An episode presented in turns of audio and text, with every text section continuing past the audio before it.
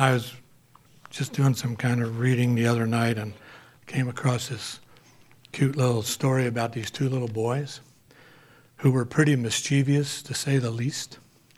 In fact, anytime there was mischief, you could count on these two to be right in the middle of it.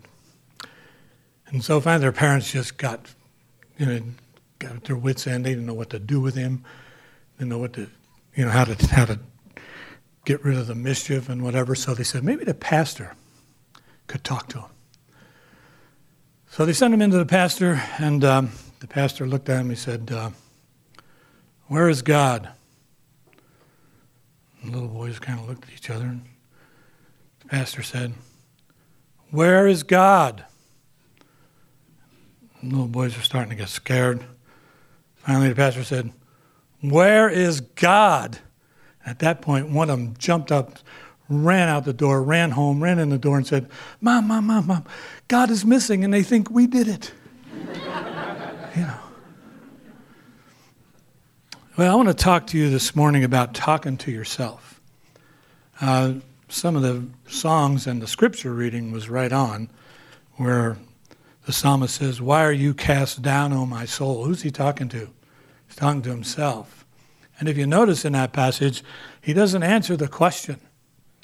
He doesn't say, Well, you're, you're uh, down because of this, you're down because of that. The next verse says, Hope thou in God. And so I want you to turn to Psalm 103, if you would, for me, please. Psalm 103.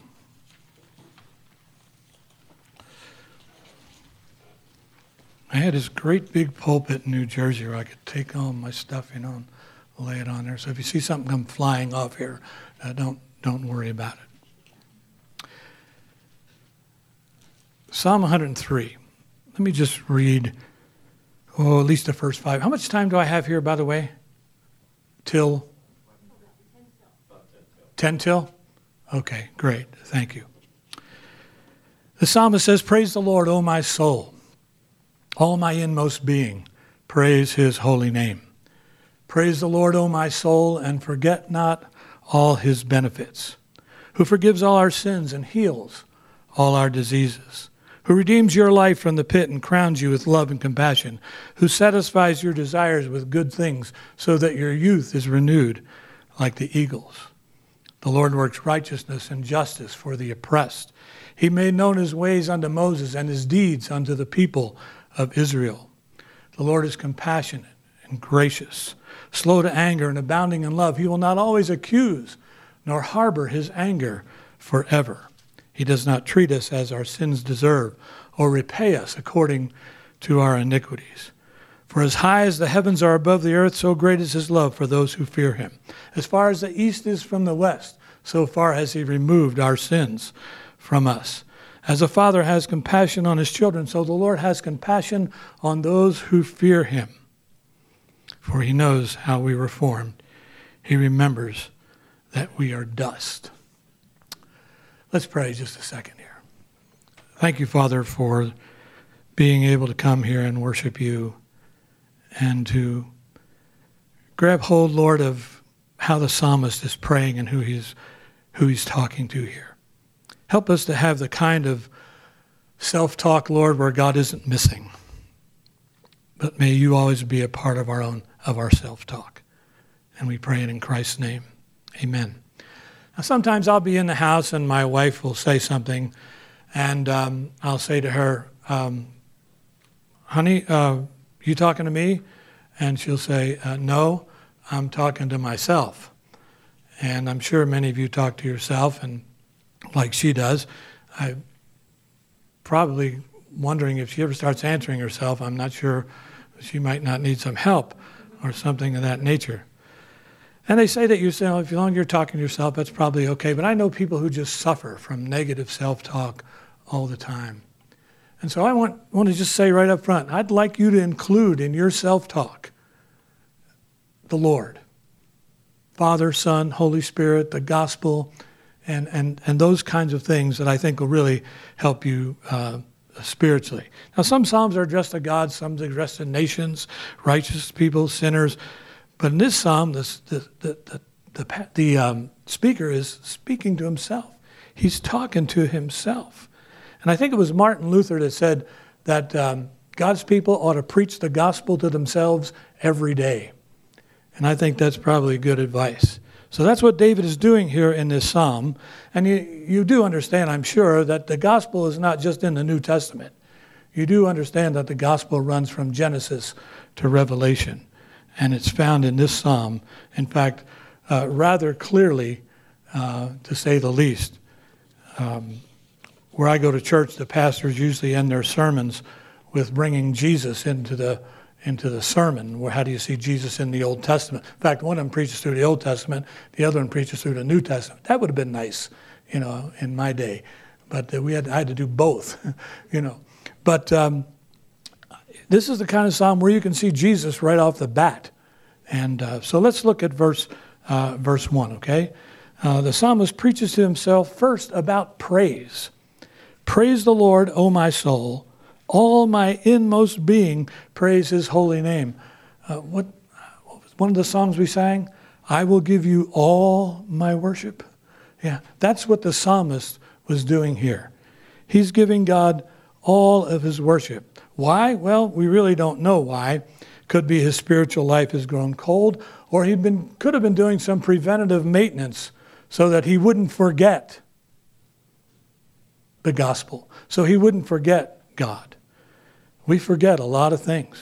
How many of you ever found out found yourself in the evening and and and uh, hadn't really thought of God much at all during that day?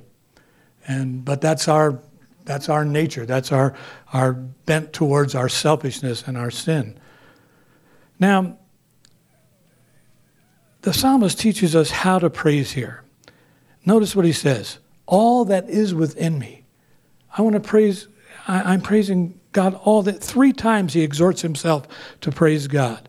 Praise the Lord, O my soul. All my inmost being, praise his holy name. Verse 2, praise the Lord, O my soul. And then he invokes praise from the creation when you get to the end of this chapter.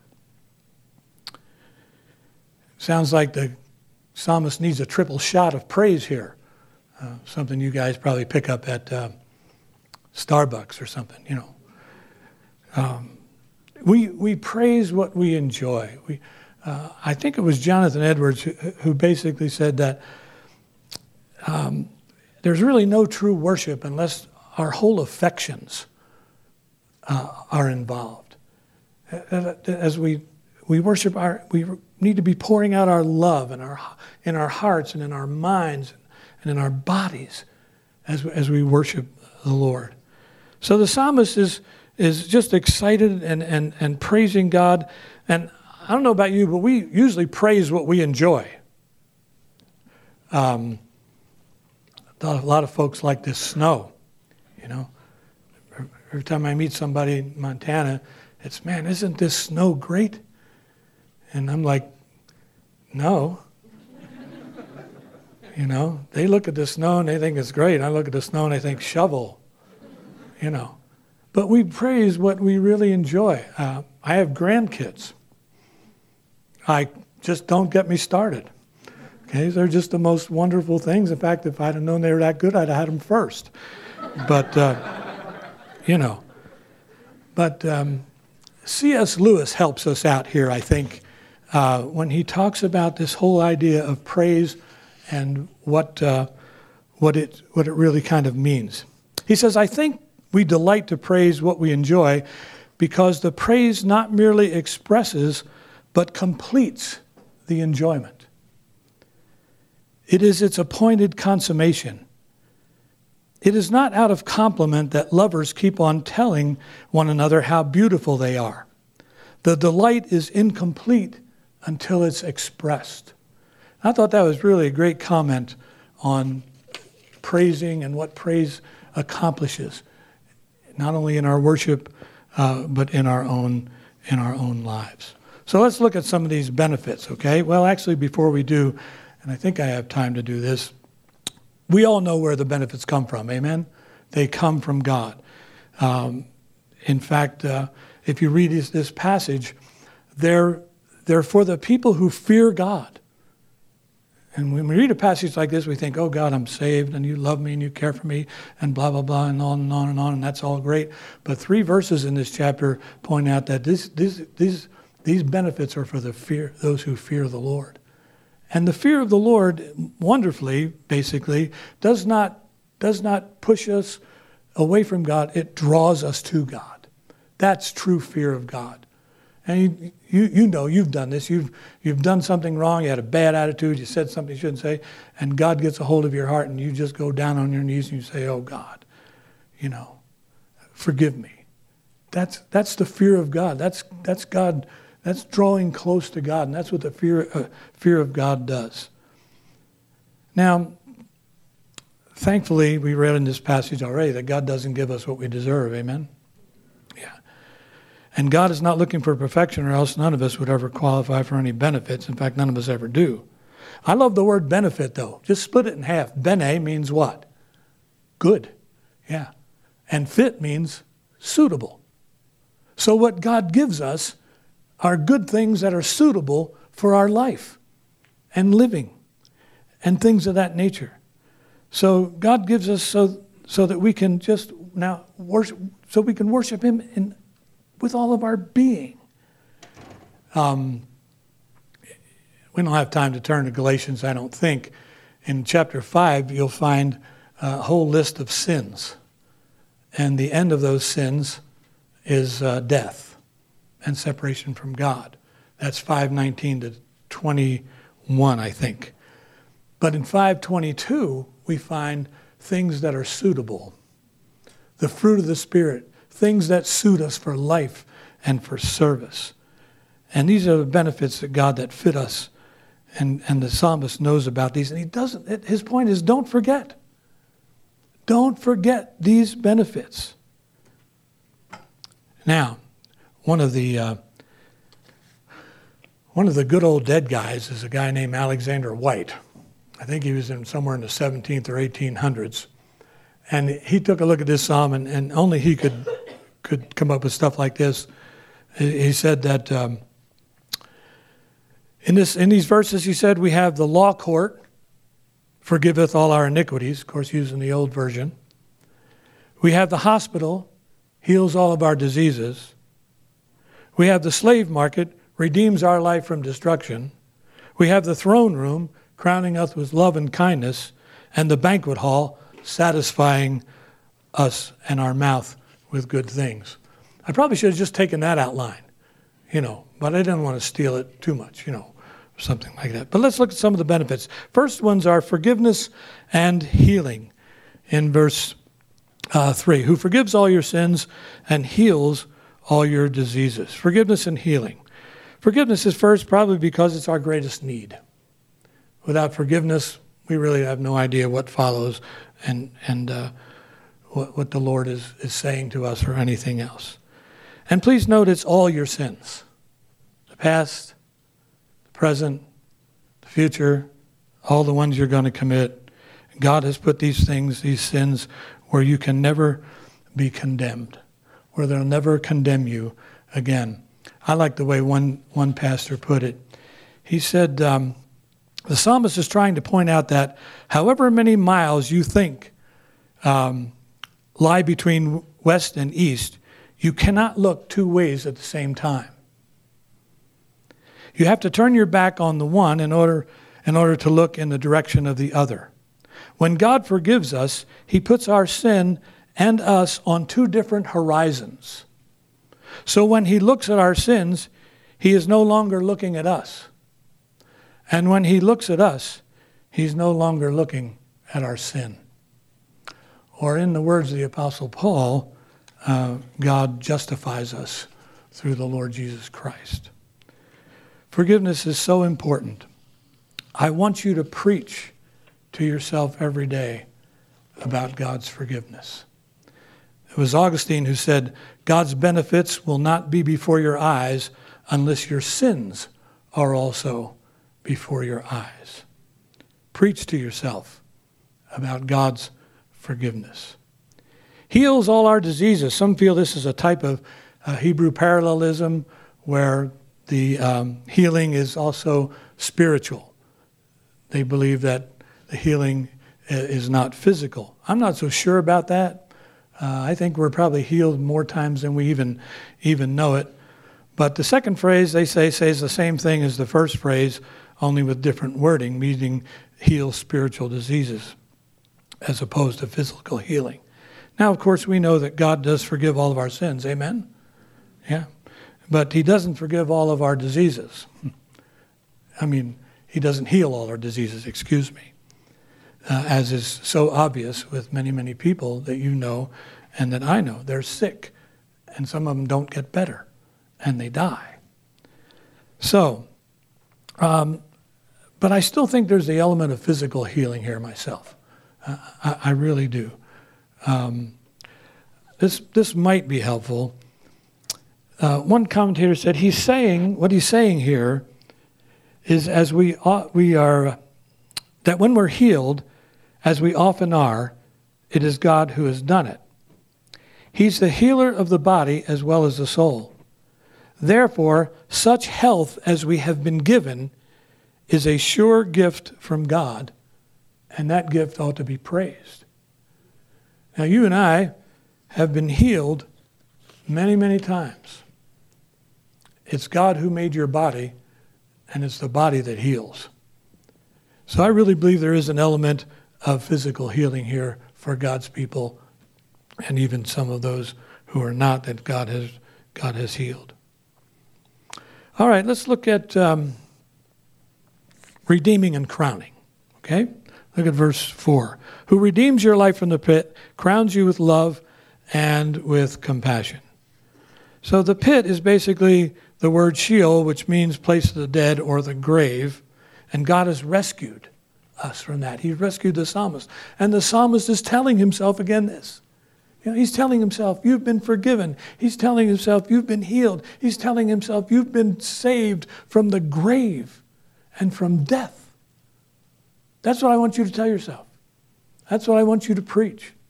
Now, some of you may have grown up in a very, very negative atmosphere at home, and, and you didn't get a whole lot of encouragement and so forth and so on.